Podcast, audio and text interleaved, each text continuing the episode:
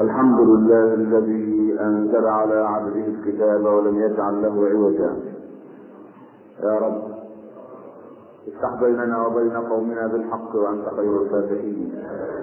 اجعل لنا أول يومنا هذا صلاحا وأوسطه نجاحا وآخره فلاحا.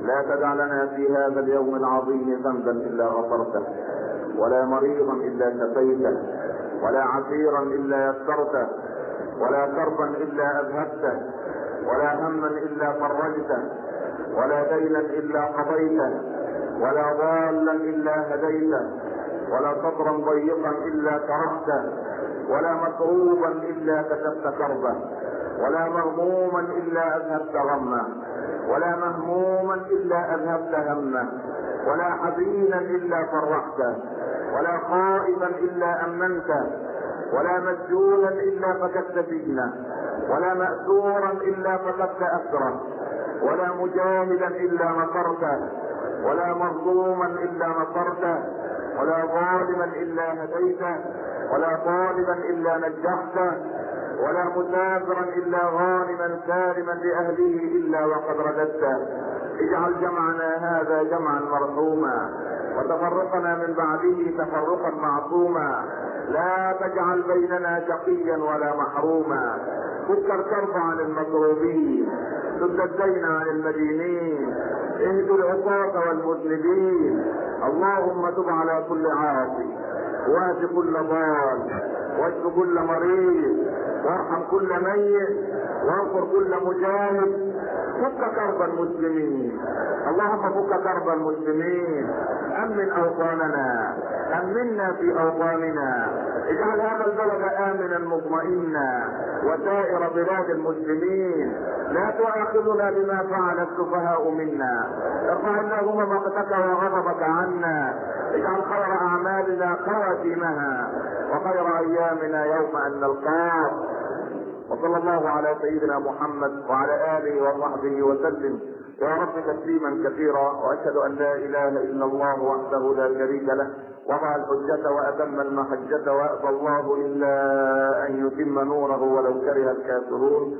وأشهد أن سيدنا وحبيبنا محمدا رسول الله. بلغ الرسالة وأدى الأمانة ونصح الأمة وكشف الغمة وجاهد في الله حق جهاده حتى أتاه اليقين صلى الله عليه وعلى آله وأصحابه وأزواجه وأتباعه الذين آمنوا ولم يلبسوا إيمانهم بظلم أولئك لهم الأمن وهم مهتدون.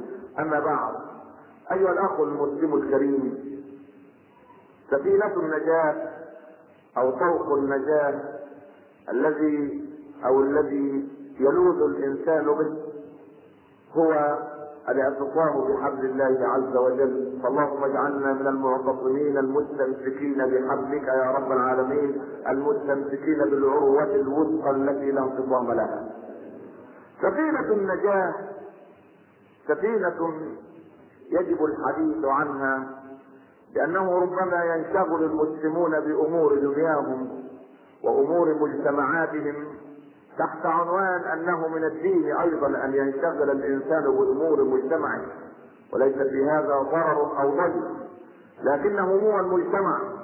تنسي العباد الإسلام ودين الإسلام ورب الإسلام وكتاب المسلمين ونبي الإسلام إننا لا نتنازل ابدا عن أن نذكر الله عز وجل في كل وقت وفي كل حين. فلا عاصم لنا اليوم من أمر الله إلا من رحم ولا ملجأ من الله إلا إليه ولا مفرج للكرب إلا الله ولا كاشف للغم إلا الله ولا شافي للمريض إلا الله ولا طارد لشياطين الإنس والجن إلا الله ولا هاد للعاصي إلا الله ولا مقيم على الطريق إلا رب العباد سبحانه. فاللهم أقمنا على طريقك يا رب العالمين.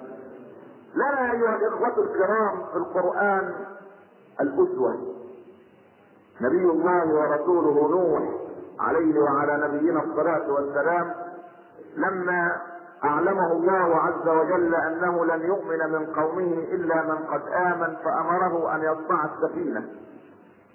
والله سبحانه وتعالى يحدثنا على لسان نبيه ورسوله نوح عليه السلام عندما شعر أن الظروف المحيطه به غير مهيئه لأمر الدعوة دعا رب العباد سبحانه دعاءه الشهير رب إني مغلوب فانتصر.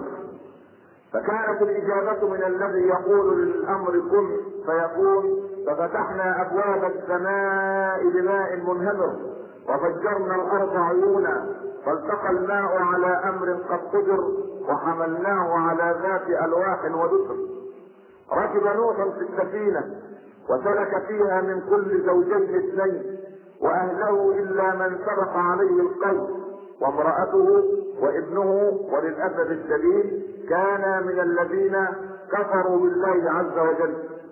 هنا اسمع إلى كلام الله عز وجل وهو يحدثنا عن السفينة وهي تجري بهم في موج كالجبال. ما قال في الآية الكريمة؟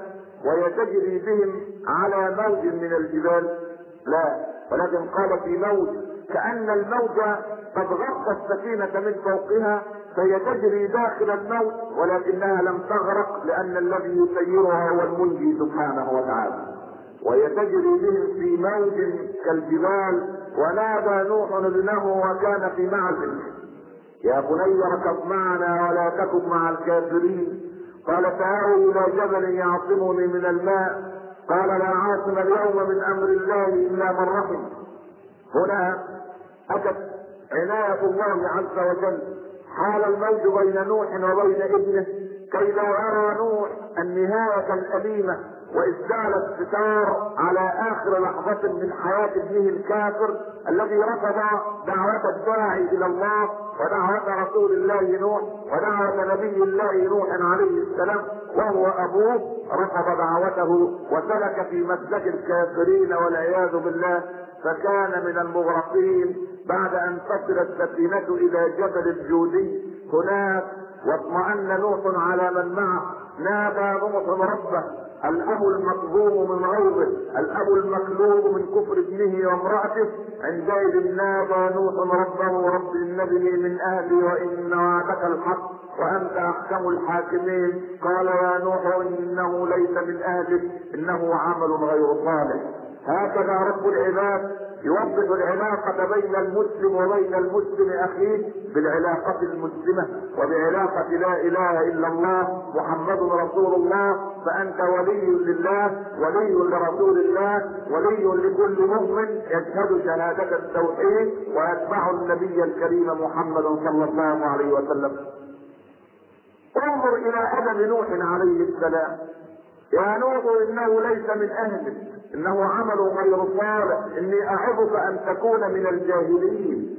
الجاهل هو الذي لا يدري ما هي اواصر العلاقة بينه وبين غيره. يجب أن تقوم روابطك مع الناس على كل من يقول لا إله إلا الله محمد رسول الله حتى وإن كان عاصيا. فإن نور التوحيد لا يخبو في قلبه أبدا لأن سفينة النجاة إن أردت أن تركب فيها فتحتاج إلى أمرين اثنين قلب شاكر ولسان ذاكر. اللهم اجعل قلوبنا شاكرة وألسنتنا ذاكرة. لك يا رب العالمين آناء الليل وأطراف النهار. تعال أول الأمر لتنظر إلى اللسان الذاكر. هل اللسان وحده هو الذي يجب أن يذكر الله لكي تعتصم بسفينة النجاة لتصل إلى جبل التوحيد معتصما بحبل الله المتين؟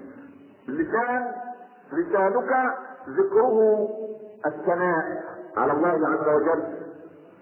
وعيناك ذكرهما البكاء وأذناك ذكرهما الاصغاء إلى كلام الله سبحانه وتعالى.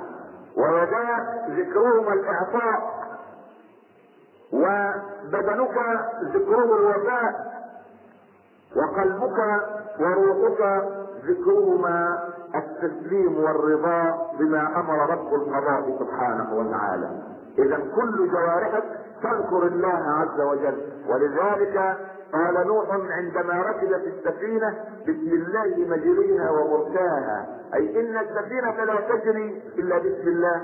وإن حياتك لا تسير وفق ما أراد الله إلا باسم الله عز وجل. لذلك كان أول ما نزل على قلب الحبيب المصطفى صلى الله عليه وسلم اقرا باسم ربك الذي خلق لا تقرأ باسم الله فحسب ولكن كل بسم الله واشرب بسم الله والبس بسم الله وتكلم, بسم الله وتحرك بسم الله فكل شيء ليس فيه البسمله وليس فيه شرع الله فهو أكثر اي مقطوع من الخير فإن أردت أن تركب سفينة النجاة إلى رب العباد سبحانه وتعالى وتصل إلى بر السلامة يجب أن يكون جسدك متوافقا مع الكون الذي خلقه رب العباد سبحانه وتعالى. قلب شاكر ولسان ذاكر.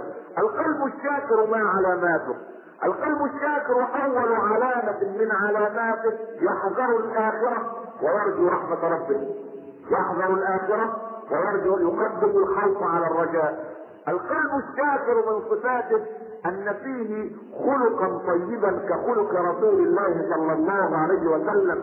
يسير النبي في بداية دعوته في أحد شوارع مكة. فإذا بأعرابية عجوز تريد أن تحمل حملا ثقيلا أمامها بين يديها. ولا تعرف النبي صلى الله عليه وسلم. قالت يا بني نعم يا اماه تحمل عليه فما كان من الرسول صلى الله عليه وسلم إلا أن حمل على كتفه ما أرادت امة الله العجوز أن تحمله. فعندئذ نظرت المرأة قالت والله يا بني إنك لعلى خلق عظيم. سبحان الله. ولذلك سوف اعظك موعظة وأنصحك نصيحة. تبسم الحبيب وقال نعم يا اماه قالت إن رجلا ظهر في مكة يدعي النبوة يسمى محمدا. إذا سمعته أو لقيته فلا تؤمن به. سبحان الله. فتبسم الحبيب المصطفى صلى الله عليه وسلم. والله اشياء يقشعر لها قلب الإنسان من حلاوة خلق رسول الله. أتدرين من أنا يا أماه؟ لم يخرج عن حلمه لم يخرج عن تواضعه لم يخرج عن خلقه الكريم لم يخرج عن تزكية الله له عندما قال له وإنك لعلى خلق عظيم. أنا محمد يا امة الله. فقالت المرأة يا سبحان الله والله ما زلت أقول وإنك لعلى خلق عظيم وأنا أشهد أن لا إله إلا الله وأنك رسول الله. لن تسعوا الناس بأموالكم لن تسعوا الناس بكلامكم لن تسعوا الناس إلا بحسن الخلق. لسان فوق هين مع الناس. إن الناس يجب أن يكونوا مع الناس كما قال الحسن رضي الله عنه. كونوا مع الناس كالشجر يقذف بالحجر فيلقي اليهم بالثمر كونوا في خلقكم كخلق رسول الله صلى الله عليه وسلم الذي وقف بين أهل مكة. عندما فتحها ظافرا مبصرا ما تظنون أني فاعل بكم؟ قالوا خيرا. أخ كريم وابن أخ كريم. قال لا أقول لكم إلا ما قال يوسف لإخوته. لا تثريب عليكم اليوم. يغفر الله لكم وهو أرحم الراحمين. اذهبوا فأنتم الخلفاء يا اخوتاه إن القلب الشاكر بعد أن يحذر الآخرة ويرجو رحمة ربه ويتخلق بالخلق الطيب. القلب الشاكر قلب لا يحمل فيه الأمراض السبعة. في القلب أمراض سبعة. اول مرض في القلب والعياذ بالله هو الشرك لله عز وجل. والشرك نوعان كما نعلم شرك أكبر وشرك أصغر. والشرك يجري في دم ابن آدم أخفى من دبيب النمل. نسأل الله أن يجنبنا وإياكم الشرك وأن يجعلنا وإياكم من الموحدين المخلصين لله رب العالمين. من الشرك أن تخاف من المخلوق ولا تخاف من الخالق. أن تذكر المخلوق وتنسى الخالق أن تذكر النعمة وتنسى المنعم. من الشرك بالله عز وجل أن توقن أن هذا يستطيع أن ينفعك وأن هذا يستطيع أن يضرك. هذا يستطيع أن يوسع لك رزقك وهذا يستطيع أن يضيق لك رزقك. الله يبسط الرزق لمن يشاء ويقدر. لم يقل المخلوق يبسط الرزق لمن يشاء ويقدر. كلا والله لأن الإنسان كما قال علي كرم الله وجهه يا ابن آدم إذا غرتك قوتك فلما استحكمت فيك شهوتك. إذا غرك غناك فارزق عباد الله يوما واحدا. أي غني في العالم يستطيع أن ينفق على خمس تلاف مليون ساكن على وجه هذه البسيطة إنما يرزقهم من يقول للشيء كن فيكون. يرزقهم صاحب النعم وولي النعم وخالق السماوات والأرض وجعل فيها أقواتها ودبرها من قبل من قبل أن توجد أنت ومدبر لك أمر الرزق. فلا تثقن إلا في رب العباد سبحانه وتعالى. فاللهم ارزقنا من رزقك يا رب العالمين. وأغننا بالافتقار اليه ولا تفطرنا فيه امراض سبعة. أول مرض الشرك بالله عز وجل أن تجعل لله ندا وهو خلقك أن تخاف من المخلوق أن تقدم كلام المخلوق على كلام الخالق. كل هذا من الشرك بالله والعياذ بالله رب العالمين. المرض الثاني في القلب عدم اليقين بالله يقول انسان أنا إن وضعت أموالي كحسابات جارية في بنك لا اتقاضى عليها ارباحا أو فوائد أو ربا فإن رأس المال سوف يتناقض بإخراج الزكاة وأنت لا تثق أخ الإسلام في كلام الصادق المعصوم الذي لا ينطق عن الهوى. ثلاثة أقسم عليهم ما نقص مال عبد من صدقة وما تواضع عبد لله إلا ورفعه رب العباد سبحانه.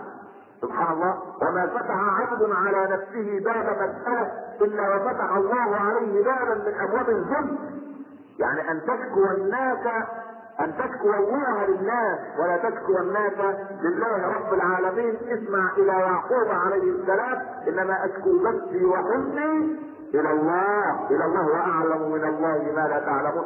فتقوانا جميعا انما لربنا سبحانه إن شاء أن نجعل هكذا صاغرين أذلاء حتى في داخل بلاد الإسلام وخارجها وإن شاء رب العباد أن يعزنا بعزه. اللهم أعزنا بطاعتك ولا تذلنا بمعصيتك. وانصر الإسلام في مشارق الأرض ومغاربها يا رب العالمين. عدم اليقين بالله أن تقول إن أخرجت من الألف جنيه مئة. للفقير أو للمسكين أو للمحتاج فسوف تنقص الألف وسوف تضيع الألف. عندئذ أنت ليس عندك يقين قال أبو بكر لرسول الله صلى الله عليه وسلم والذي بعثك بالحق نبيا إنما نعطيه لك أي ليخرجه في سبيل الله إنما نعطيه لك يا رسول الله من مال أحب إلينا من الأموال التي تمكث في بيوتنا. قال عمر لأسبقن أبا بكر اليوم فقسم ماله شطرين ترك شطرا في بيته واخذ الشطر الثاني وذهب للرسول وقال يا رسول الله وزع هذا في مصادره أو في مصارفه. بعد يوميها بعد أن سأله الرسول ماذا تركت لأبنائك يا عمر؟ قال تركت لهم مثله يا رسول الله. بعد هنيهات جاء الصديق ووضع مالا بين يدي رسول الله. ماذا تركت لأبنائك يا أبا بكر؟ تركت لهم الله ورسوله يا رسول الله. لهم اليقين. اليقين الذي إن دخل قلب العبد استقام وانشرح وانفتح وأنار بنور الله. اللهم املأ قلوبنا يقينا فيك وفي رحمتك يا أرحم الراحمين. المرض الأول في القلب الشرك بالله. المرض الثاني عدم اليقين. المرض الثالث من عدم اليقين يثمر أو تستثمر أو تخرج ثمرة أخرى سيئة. والعياذ بالله رب العالمين. والذي خبث لا يخرج إلا نكدة الحسد. الحسد مرض يمسك بقلوب كثير من الناس نسأل الله عز وجل أن يتبخر الحسد من قلوب المسلمين وأن لا يجعل في قلوبنا غلا للذين آمنوا. وكان الحسن البصري رضي الله عنه يعلمنا عندما يهجوه أحد كان يقول يا اخ الإسلام إن كان في ما تقول فاللهم اغفر لي وإن لم يكن في ما أقول فاللهم اغفر لك. سبحان الله. إن كان إن كنت ما تقول حقا فاللهم اغفر لي. وإن كان ما تقول كذبا وزورا وبهتانا فاللهم اغفر لك. وكان الصالحون رضي الله عنهم إذا بلغتهم أشياء سيئة عن إنسان وقيل إن فلانا يصنع كذا من ألوان المعاصي وفلان يصنع كذا كانوا لا يحبون التشهير بسمعة الناس. ويقول رضي الله عنه غفر الله لنا وله. هكذا دعوة المسلم بين عباد الله حتى تلقى القلوب ويتبخر منها. الحسد أيها الحاسد إنما أنت تحسد لأنك كالنار تأكل نفسها إن لم تجد ما تأكله. فما عليك أخ الإسلام إلا أن تحاول أن تعلم أن القسمه في الازل من الله رب العالمين. المرض الرابع من أمراض القلوب. الحقد الحقد شيء أو ثمرة تتبع الحسد. والإنسان الحاقد والعياذ بالله إنسان الحقد يأكل الحسنات في قلبه ولا يدخل الإيمان في نور العدل في نور الإيمان في القلب. إذا كان العبد حاقدا فيجب عليك اخا الإنسان ألا تحقد على إنسان ابدا. وتدعو الله عز وجل وتقول اللهم لا تجعل في قلوبنا غلا للذين آمنوا. سوف يظل الغل والحقد هذا في قلوب كثير من الناس إلى أن يأتي الجميع على حوض الكوثر. إذا شاء الله بالرحمة وبالهداية وبالتوبة اللهم تب علينا يا رب العالمين. سوف يشرب العبد شربة من حوض الكوثر ينزع ما في قلبه من حقد ومن حزن فيدخل الجنة صافيا كما نزل من بطن أمه صافيا لا يعرف إلا الحب وإلا المودة وإلا الرحمة. فاللهم املأ قلوبنا حبا ومودة ورحمة يا رب العالمين. المرض الخامس أو الذي يليه من أمراض القلوب والعياذ اللهم اشف أمراض قلوبنا يا رب العالمين. المرض الخامس هو الخوف من الغد. اخا الإسلام لا تخف من الغد. إن كنت رجل أعمال لا تخف من الغد. إن كنت موظفا لا تخف من الغد. إن كنت طالبا لا تخف من الغد. إن كنت إن كنت زوجة لا تخافي من الغد. لا تخافي على ابنتك الصغيرة متى تتزوج. لا تخافي على ابنتك التي عبرت الثلاثين ولم يأتي لها آت ليتزوجها.